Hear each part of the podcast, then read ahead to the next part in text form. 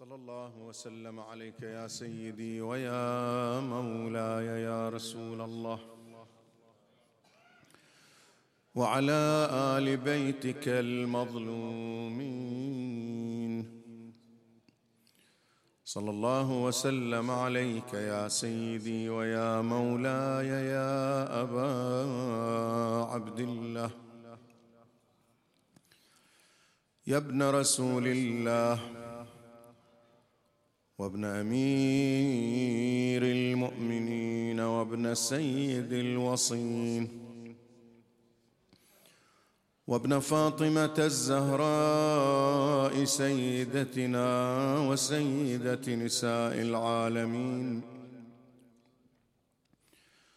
يا ليتنا كنا معكم سادتي فنفوز فوزا عظيما. البدار البدار آل نزاري. قد فنيتم ما بين بيض الشفار. قوموا السمر كسروا كل غمد نقبوا بالقتام وجه النهار.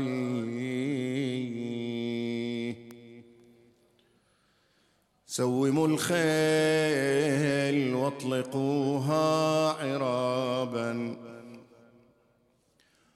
واتركوها تشق بيد القفار افرغوا السابغات وهي دلاص. ذاهب برقهن بال أبصاري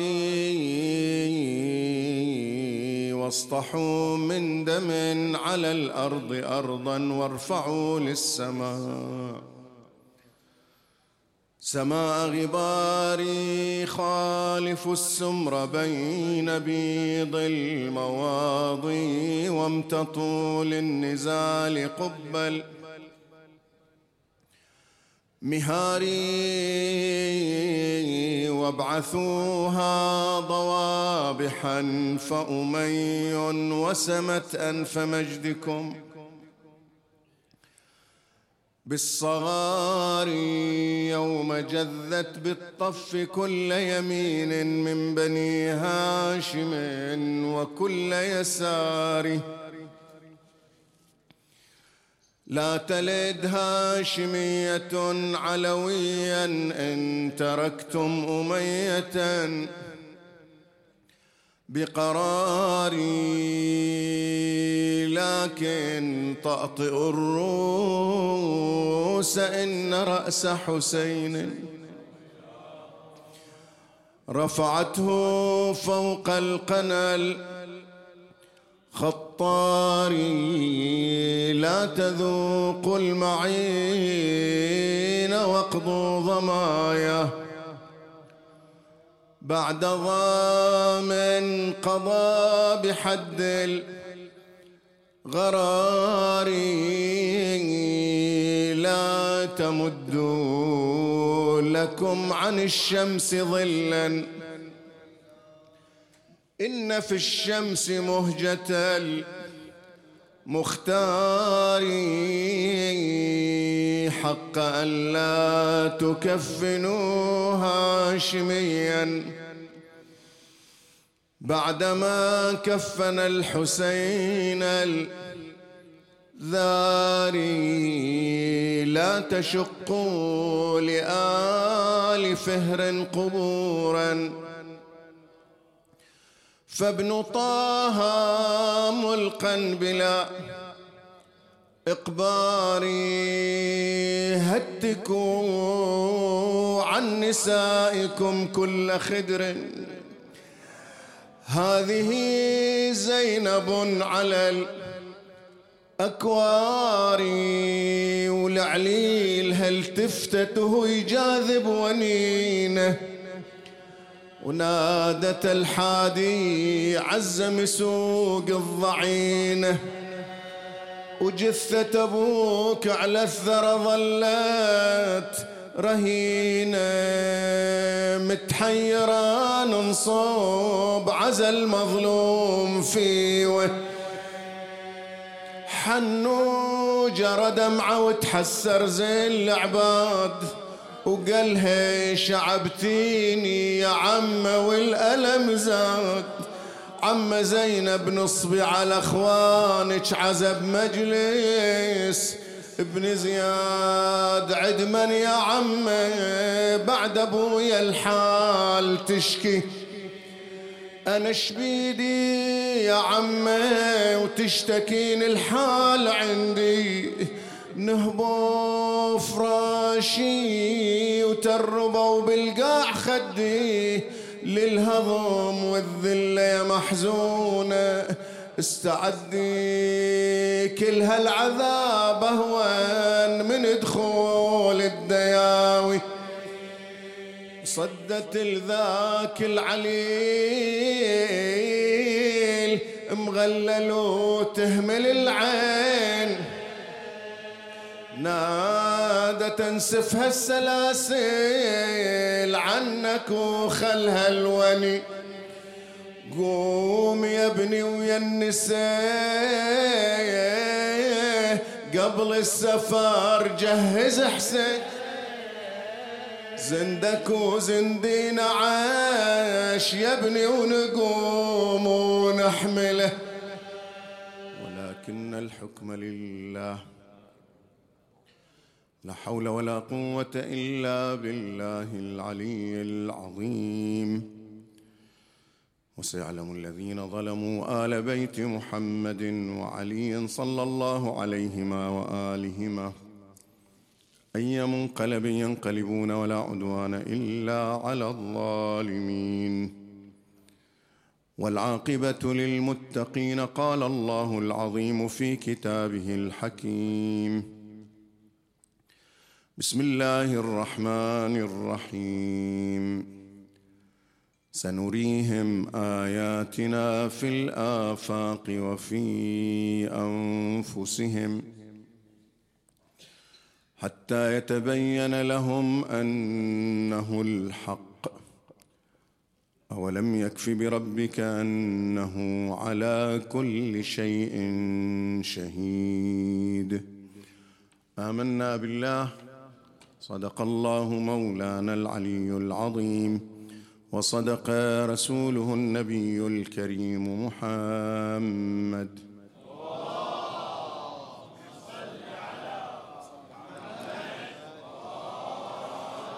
عنوان حديث هذه الليلة الحسين آية ودليل على الله تبارك وتعالى.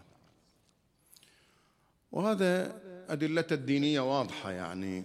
أدلته من المصادر الدينية واضحة. أنتم الأدلاء على الله. ومن أراد الله بدأ بكم من وحده قبل عنكم. مثلا في دعاء الافتتاح لما نصلي على أمير المؤمنين سلام الله عليه وصلي على علي أمير المؤمنين. ووصي رسول رب العالمين. عبدك ووليك وأخي رسولك وآيتك الكبرى. فالأدلة متواترة في أنهم آيات وأدلة وأدلاء على الله تبارك وتعالى. إحنا نريد ننطلق في الاستدلال بهم على الله جل وعلا من منطلق عقلي. ومن منطلق يعتمد على منطق الاستقراء وحساب الاحتمال. وهذا اللي استخدم السيد الشهيد أعلى الله مقامه الشريف السيد الشهيد الصادر في إثبات وجود الله جل وعلا. وبعد ذلك قال للماديين بأنكم لا مناص لكم من الاعتراف والإيمان بالله تبارك وتعالى لأن المنهج الذي استخدمناه لإثبات وجود الله جل وعلا هو نفس المنهج الذي تستخدمونه في إثبات كل علومكم. علوم البحته النظرية والعلوم التطبيقية والعلوم الإنسانية وبقية العلوم المختلفة. أنتم تعتمدون على منطق الاستقراء وحساب الاحتمال. يعني أنه إذا اجتمعت مجموعة ظواهر وكانت كل ظاهرة في حد ذاتها تتميز بكونها خارقة للعادة اجتماع هذه الظواهر يحتاج إلى تفسير. ولا يمكن أن يقبل أي تفسير لا بد أن نعرضه على الدليل وعلى البرهان. فكلما وضعنا احتمال نختبر ذلك الاحتمال. فإذا وجدنا أن الاحتمالات بأكملها قد بطلت فحينئذ يثبت احتمال واحد وهو أن الذي جمع هذه الظواهر في ذلك الموضع أو في ذلك الشخص هو يمثل قوة خارقة مطلقة كاملة في كل جوانب الكمال. خلني أعطيك مثل واقعي وواضح. يعني الآن القرآن الكريم هو دليل على الله سبحانه وتعالى ودليل على صدق نبوة رسول الله صلى الله عليه وآله. زين شنو الطريق الذي من خلاله نحن نثبت ذلك؟ منطق الاستقراء وحساب الاحتمالات. يعني نجي ونتبع نشوف هذا الكتاب هو بالنتيجة كتاب. خب لماذا لم تكن بقية الكتب تمثل دليلا على الله إلا هذا الكتاب؟ لأنه باختصار اجتمعت فيه مجموعة ظواهر كل واحدة منها تمثل خرقا للعادة والطبيعة. يعني مثلا ظاهرة الإخبار بالغيب واحدة. هي في حد ذاتها ظاهرة الإخبار بالغيب تمثل خرقا للعادة لأن البشر العادي لا يتمكن أن يخبر بالغيب. وأن يجزم بأن إخباره هذا واقعي وصادق وسيتحقق. ما حد يقدر من البشر مهما ادعى. تضم إلى هذه الظاهرة ظاهرة خرقه في لغته أن لغته وفصاحته وبلاغته قد تحدى بها أفصح العرب وأقدرهم على الإتيان بالخطب والقصائد والنصوص وما إلى ذلك. تضم إلى ذلك ظاهرة خارقة ثالثة وهي أنه لا يوجد فيه اختلاف. أفلا يتدبرون القرآن ولو كان من عند غير الله لوجدوا فيه اختلافا كثيرا. تضم إليها ظاهرة النظم والقوانين والمعارف المختلفة التي توجد. لا يوجد كتاب تجتمع فيه ظواهر متعددة خارقة. فإذا نحتاج إلى تفسير حينئذ. قد مثلا نقول السحر. السحر لا يصمد وإلا لتمكن السحرة أن يأتوا بكتاب مثله. الشعوذة لا تصمد. التعليم والتعلم من أهل الكتاب والنصارى واليهود. نطرح مجموعة من الاحتمالات وكل احتمال حينما ندرسه ونختبره نجد بأنه لا يصمد. فإذا يتعين احتمال واحد لا شريك له لا غير له وهو أن هذه الظواهر الخارقة إنما اجتمعت بفعل فاعل. وهذا الفاعل ليس من طبيعة البشر وإلا لكان البشر يتمكنون من الإتيان به. المعصوم صلوات الله وسلامه عليه في واقعه هو كتاب كما أشرنا البارحة هو قرآن قد اجتمعت فيه مجموعة ظواهر. ولذلك نحن حينما نريد أن نستخدم هذا المنطق يعني منطق الاستقراء يعني نتتبع الظواهر وبعد ذلك هذه الظواهر نبحث عن تفسير معقول لها ونطرح مجموعة احتمالات سوف نسقط كثيرا منها ويصمد احتمال واحد. هذا في جميع المعصومين صلوات الله وسلامه عليهم. يعني تشوف مثلا الإمام الجواد عليه أفضل الصلاة والسلام. أنت بطبيعة الحال يعني لما تجتمع وتستقرئ الظواهر التي اجتمعت فيه تصل إلى هذه النتيجة أنه هذا في عمر السابعة أو الثامنة ما سئل سؤال إلا وأجاب عنه. هذا متى درس؟ في أي جامعة وفي أي مركز وفي يعني مو علم في جانب واحد وإنما علم شمولي ما سئل عن سؤال إلا وأجاب وفرع وشقق في السؤال وما إلى ذلك. إحنا خلونا الليلة وهي الإمام الحسين سلام الله عليه. أقول بأنه كل إمام يعني من رسول الله صلى الله عليه وآله وسلم حينما نريد أن نستقرئ الظواهر التي اجتمعت وقلت أنا بأنه هذا الآن بحث عقلي. قلت البارحة بأنه إذا كان الكلام عن البعد الديني وعن البعد التشريعي فالأمر مفروغ منه. الحسن والحسين إمامان قاما أو قعدا. لكن أنا أريد الآن أن أستقرأ مجموعة ظواهر وجدانية وواضحة قد اتفق عليها الجميع. هذه اجتماعها في الحسين سلام الله عليه أو في أخيه أو في ولده أو في بقية أولاده ليس امرا عاديا وإنما هو أمر خارق واجتماع الظواهر الخارقة يزداد ماذا؟ يزداد خرقا يعني هي الظاهرة بوحدها خارقة فكيف إذا تجتمع معها الثانية والثالثة والرابعة والخامسة؟ خلينا نشوف وقلت بأنه كل ظاهرة أيضا عندنا تفسيرنا الديني إلها لكن إحنا خلينا الآن نلاحظها ببحث وبنظرة مجردة توصيفية. أول ظاهرة في الحسين سلام الله عليه الظاهرة النسبية العائلية. وأقول بأنه خلينا نتجرد من البعد الديني. يعني إحنا إذا نجي إلى النبي صلى الله عليه وآله وسلم كدراسة تجريدية بغض النظر عن كونه نبيا هذا اجتمعت فيه مجموعة ظواهر يعني لا أقل هو عند العربي جميعا كان الصادق الأمين. في بيئة منحطة أخلاقيا. يعني مرة البيئة هي تولد شخص ذو أو شخص ذا مستوى أخلاقي عالي. هذه نقبلها أما بيئة ساقطة أخلاقيا في جميع جوانبها ويظهر فيها شخص متألق أخلاقا هذا خب الموالف والمخالف يقوله. حتى أن العرب كانوا يصفونه بالصادق الأمين. كان حكيما كان آه، قادرا على أن يروض تلك المجتمعات.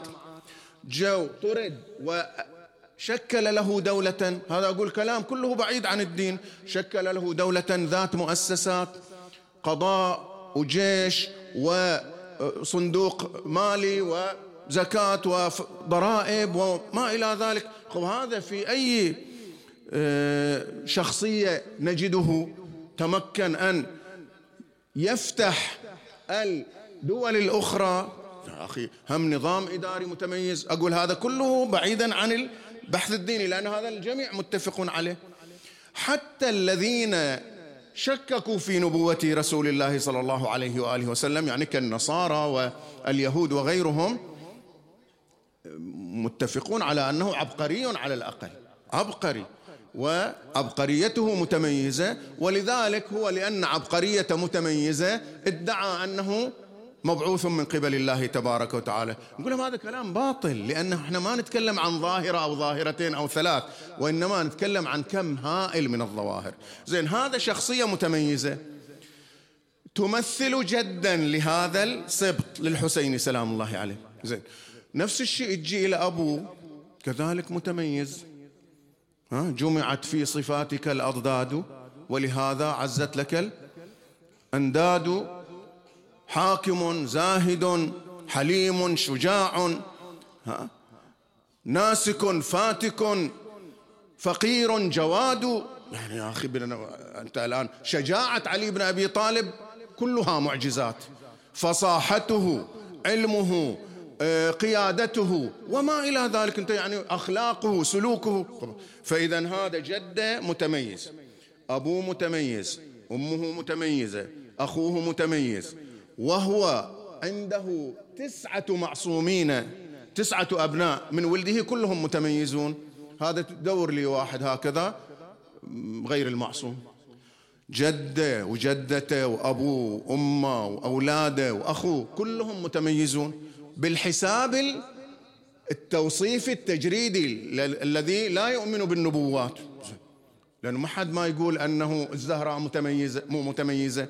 ما حد يقول الزهراء مو متميزة. هذه خطبتها التي تحدثت فيها عن أمور كثيرة أصلا لا تخطر على بال العرب وهي امرأة. إجمالا هذا الظاهرة الأولى الظاهرة النسبية. وهي أن هذا الشخص بين أفراد كلهم متميزون. زين. الظاهرة طبعا أقول بأنه إذا أريد أفسر هذا على مستوى ديني الأمر مفروغ منه. أشهد أنك كنت نورا في الأصلاب الشامخة والأرحام المطهرة. ده الكلام هذا تفسير الديني أنا فارغ منه. وتقلبك في الساجدين. زين. الظاهرة الثانية الظاهرة الثانية أخلاق هذا الشخص. يعني يتميز بمنظومة أخلاقية والوقت ما يساعدني أنه أستعرض كل أخلاق الحسين لكن يا أخي أنا خليني أنقل مفردة واحدة. أن هذا الرجل ليلة العاشر جاءت إليه أخته فرأت دموعه تتجارى على وجنتيه. قالت أخي أبا عبد الله مما بكاؤك. قال أبكي على هؤلاء القوم يدخلون النار بسببي هذا المستوى الأخلاقي. وين تحصل أنت؟ إلا عند علي بن أبي طالب إلا عند رسول الله. علي بن أبي طالب ليلة العشرين حينما قدم له قعب من لبن وشرب اللبن ولم يبق شيئا قال بني حسن ما أبقيت الليلة لأسيركم شيئا؟ بالله عليك إلا ما أطعمته من طعامي وسقيته من شرابي. زين هذا البعد الأخلاقي. الشجاعة شجاعة؟ يعني أنت لما تجتمع هذه الظواهر المتميزة وأي شجاعة؟ عبد الله ابن عمار ابن يغوث هذا كان في جيش عمر بن سعد. يصف الحسين سلام الله عليه يوم عاشوراء يقول ما رأيت مكثورا قط. مكثورا يعني قد كثر الناس حوله. ما رأيت مكثورا قط. قد قتل جميع أهل بيته وأصحابه وولده. أربط جأشا منه ولا أمضى جنانا. ولا أقدم. يا أخي هذا مو عشرة أنفار ضد ثلاثين ألف. على أقل الروايات خلينا نروح أقل الروايات أربعة آلاف. هذا اللي يقول وكان إذا شد على القوم كالأسد أو كالذئب إذا شد على المعزى وانهزمت بين يديه. الشجاعة وين تحصلها إلا عند علي بن أبي طالب؟ زين. اللي أقول إذا على أقل الروايات أربعة آلاف. زين. فإذا ظاهرة نسب ظاهرة أخلاق ظاهرة شجاعة ظاهرة علم ومعرفة. يعني أهل هذا البيت بحسب ما دون التاريخ وهم صغار. يعني كان الحسين سلام الله عليه يجلس في المسجد في مسجد جده رسول الله صلى الله عليه وآله ولا توقفه مسألة. وبهذا إذا كان ابن بيئته يفترض أنه كبقية الشباب كبقية الأشخاص توقفه مسألة. أما أنه ما سئل عن سؤال إلا وأجاب. وعادة كل من يأتي إلى المسجد ويسأل ويعجز الموجودون في المسجد عن الجواب يحولون على الحسين سلام الله عليه. يعني وهكذا بقية الأئمة عليهم أفضل الصلاة والسلام. يعني أنت شوف مثلا لما أبو حنيفة أو غير أبو حنيفة يصف علم الإمام الصادق يقول ما رأت عين ولا سمعت اذن ولا خطر ببال بشر. أعلم من جعفر بن محمد. هذه الطبيعة الموجودة عند هؤلاء الذين قد اجتمعت فيهم هذه الخوارق. زين. بعد لما نجي إلى أمر واقعي جدا وهو هذا الخلود. يعني أنت الأمر الطبيعي أنه إذا شخص يقاوم ويواجه ويحارب على طول أربعة عشر قرنا ينتهي. هذا الأمر الطبيعي. بينما الحسين صلوات الله وسلامه عليه كلما أرادوا أن يواجهوه ازداد تألقا وازداد نورا هذا ثابت لمن؟ لا يثبت إلا أن تكون هناك قوة عظمى يعني أنت شوف حينما حاربه الأمويون ومثلوا به ونكلوا بأجساده بجسده وأجساد من معه ظنوا بأن قتل الحسين يزيدهم. لكنما قتل الحسين يزيدا. نعم. زين هذا شنو بشنو تفسره؟ 14 قرن يعني الأمويين جو وأرادوا أن يطمسوا هذا العلم. وجاء من بعدهم العباسيون وجاء من بعدهم من بعدهم كل ظالم وكل طاغ. شفتوا قبل أيام كانوا مخلين عن الخلافة العثمانية أو الدولة العثمانية. جدت قتلت 24 ألف زائر من زوار الحسين. 24 ألف شيعي ممن هم في كربلاء. مستمرة القضية.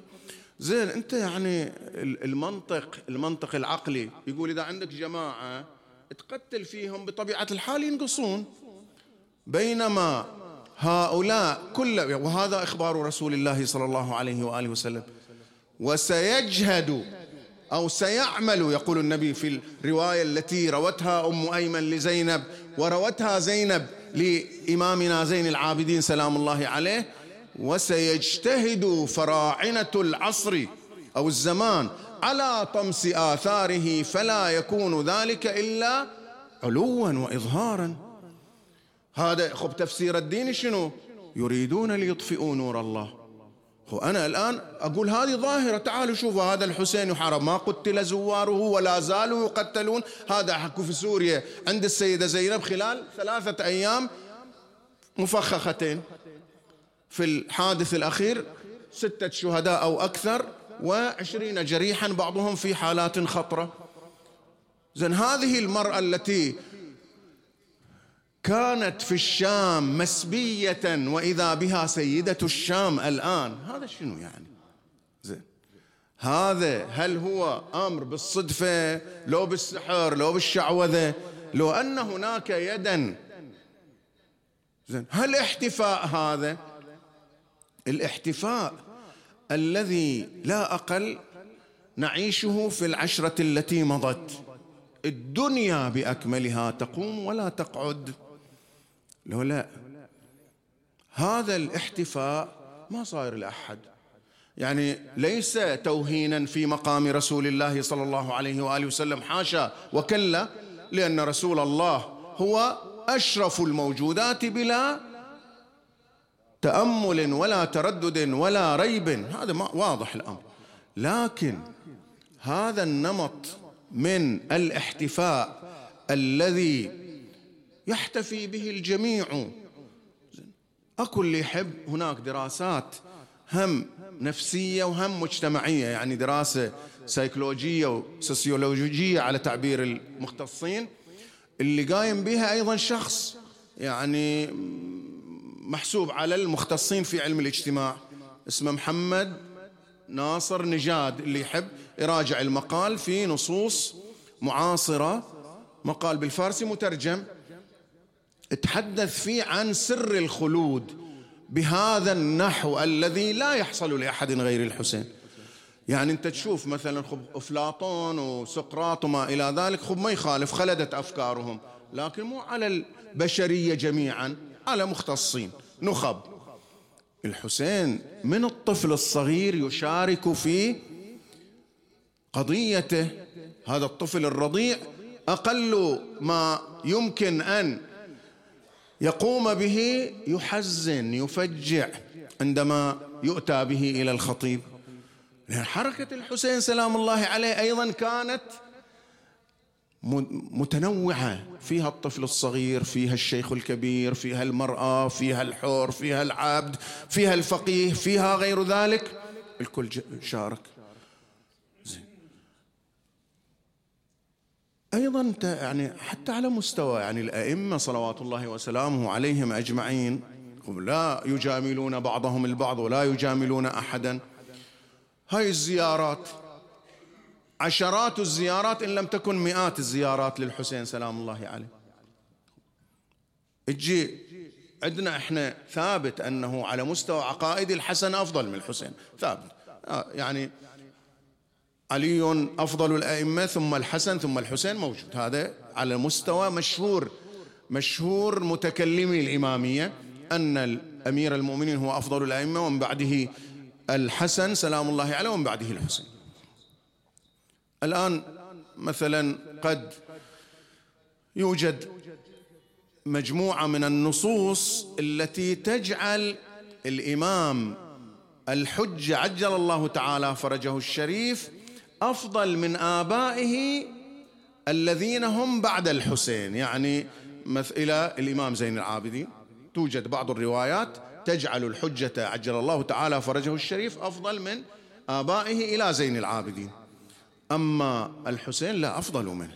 الحسن أفضل منه. زين. إجمالا هذا الكم الهائل من الزيارات والتي نقرأها في كل مناسبة للحسين سلام الله عليه يكشف كشفا واضحا عن أنه هذا أمره يختلف عن بقية الأشخاص. زين.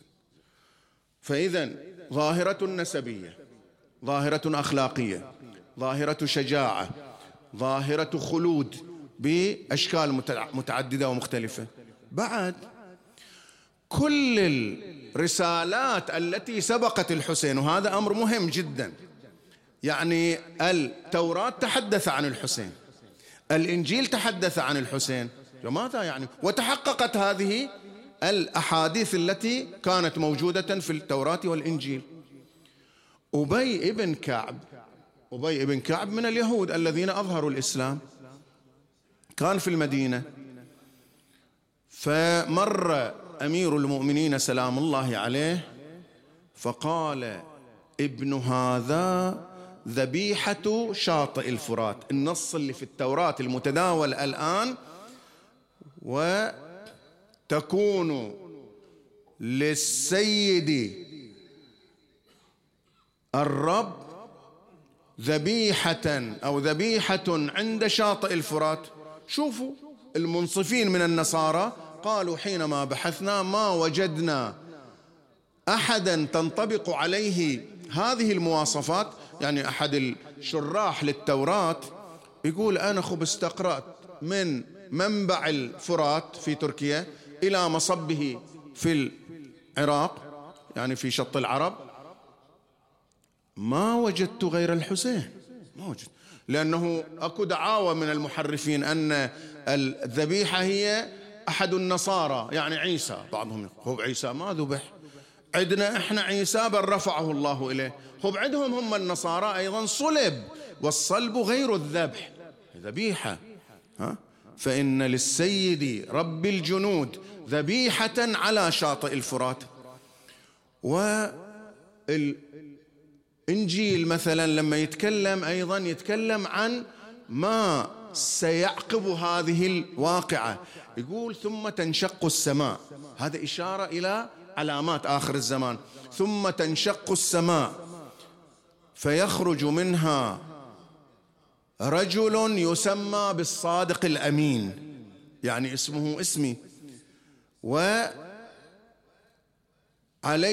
رداء ملطخ بالدماء. ينادي يا لثارات الحسين. سلام الله عليه. اجمالا أقول بأنه هذه الرؤى يسمونها أو الأسفار أو التك... سفر التكوين وما أدري كتاب يوحنا وغيره. هذه كتبت واللي يحب يراجع الحسين في الكتاب المقدس.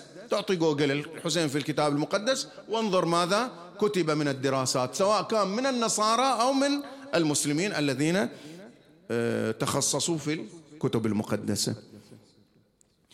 وكذلك إخبار النبي صلى الله عليه وآله. وأيضا أقول أنا أتحدث وأتعامل هي القضية على أساس عقلي مو أساس ديني. النبي إخباراته أكي موجودة.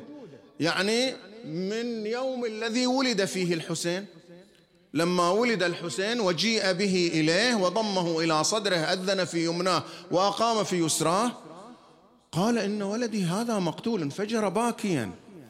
وتحدث رسول الله صلى الله عليه وآله بتفاصيل ما سيجري. خب اجتماع هذه الظواهر كلها في هذا الشخص يعني ماذا؟ يعني أن الذي جمعها له هو الله تبارك وتعالى. ولذلك شاء الله أن يراك قتيلا مضرجا بدمك. وشاء الله أن يرى نساءك سبايا. على أقتاب المطايا بلا غطاء ولا وطاء. وكلهم يتحركون على أساس رضا الله رضانا أهل البيت.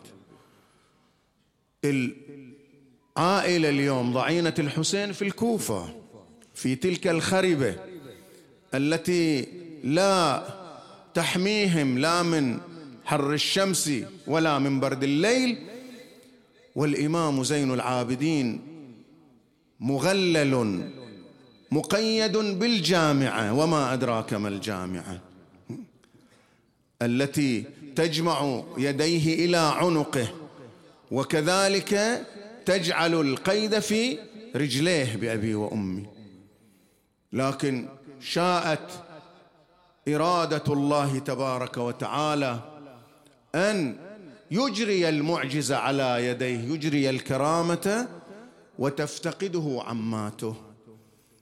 هو معهم في الخريبة وإذا بهم يفتقدونه. وين راح؟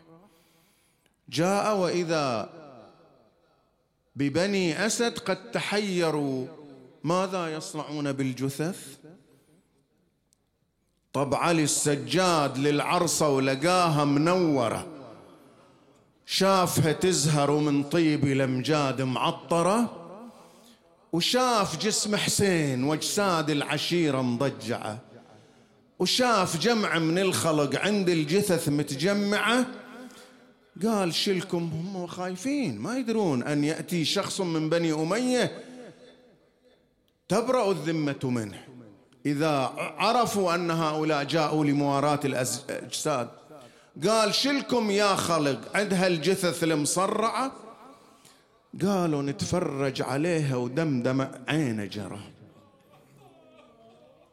قال لا تخافون أنا ابن حسين جيت بعلتي.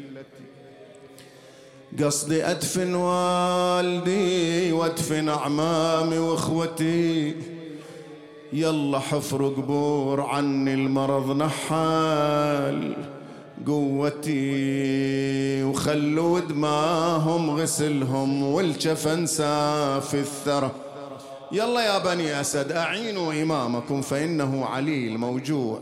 حفر قبر حسين يمه وقام محني الظهر. رحم الله أبو يوسف على هذه الصورة. حفر قبر حسين يمه وقام محني الظهر. وضع يد تحت الرجل والثانية تحت الصدر. وقام كل ما رفع جانب جانب الثاني. يخور قال أبويا شلون أشيلك ولو صال مطشه لا جفن يحصل يا أبويا ولا حنوط ولا غسل نور عيني ولا عضو منك بالاخر متصل. ذاب قلبي بارية يلا احضروا لي. يا بني أسد علي ببارية. بارية يلا احضروا لي بالعجل. نجمع وصالة ونركبها ونلفها ونقبره ويلي لم جميع أعضاء أبوه اللي انكسر واللي انهشم. حتى قطعة قلبه اللي استخرجوها. بالسهايم ما بقى غير الكريم على الرمح يبري الحرام. حطه في قبره ولفه وظل يشم بمنحره العادة الجارية أننا نقبل موتانا في رؤوسهم في جباههم. أما إمامنا زين العابدين فراح يقبل المنحر. وإذا بالصوت من المنحر بني علي والسد رضيعي إلى جنبي. امتثل الإمام ها؟ بما أراده الإمام سلام الله عليه. ثم قال أبا عبد الله أما الدنيا فبعدك مظلمة وأما الآخرة فبنورك مشرقة. أما حزني فسرمد. وأما ليلي فمسهد. إلى أن يختار الله لي دارك التي أنت بها مقيم. ثم التفت إلى بني أسد.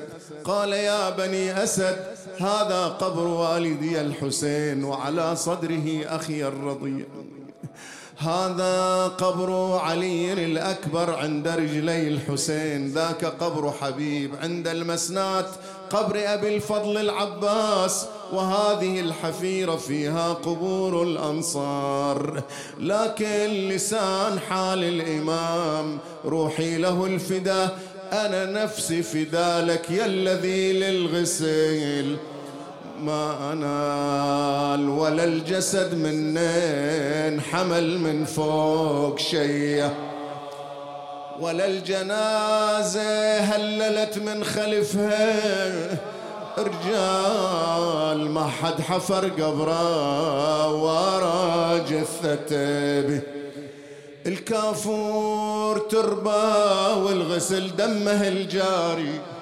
والجفان فصل لأبو محمد بواري. وقبره بقلب أخت الخذوها بجمل عاري وبقلب ابن اللي قضى عمره بواجي. لذوبت قلبه كربلاء وشيبت راسه. شبت بقلبه من الحزن نار الحماسه. مفجوع قلبه على الذي بن سعد داسه. ما غسلوه ولا لفوه في كفنه. يوم الطفوف ولا مدوا عليه.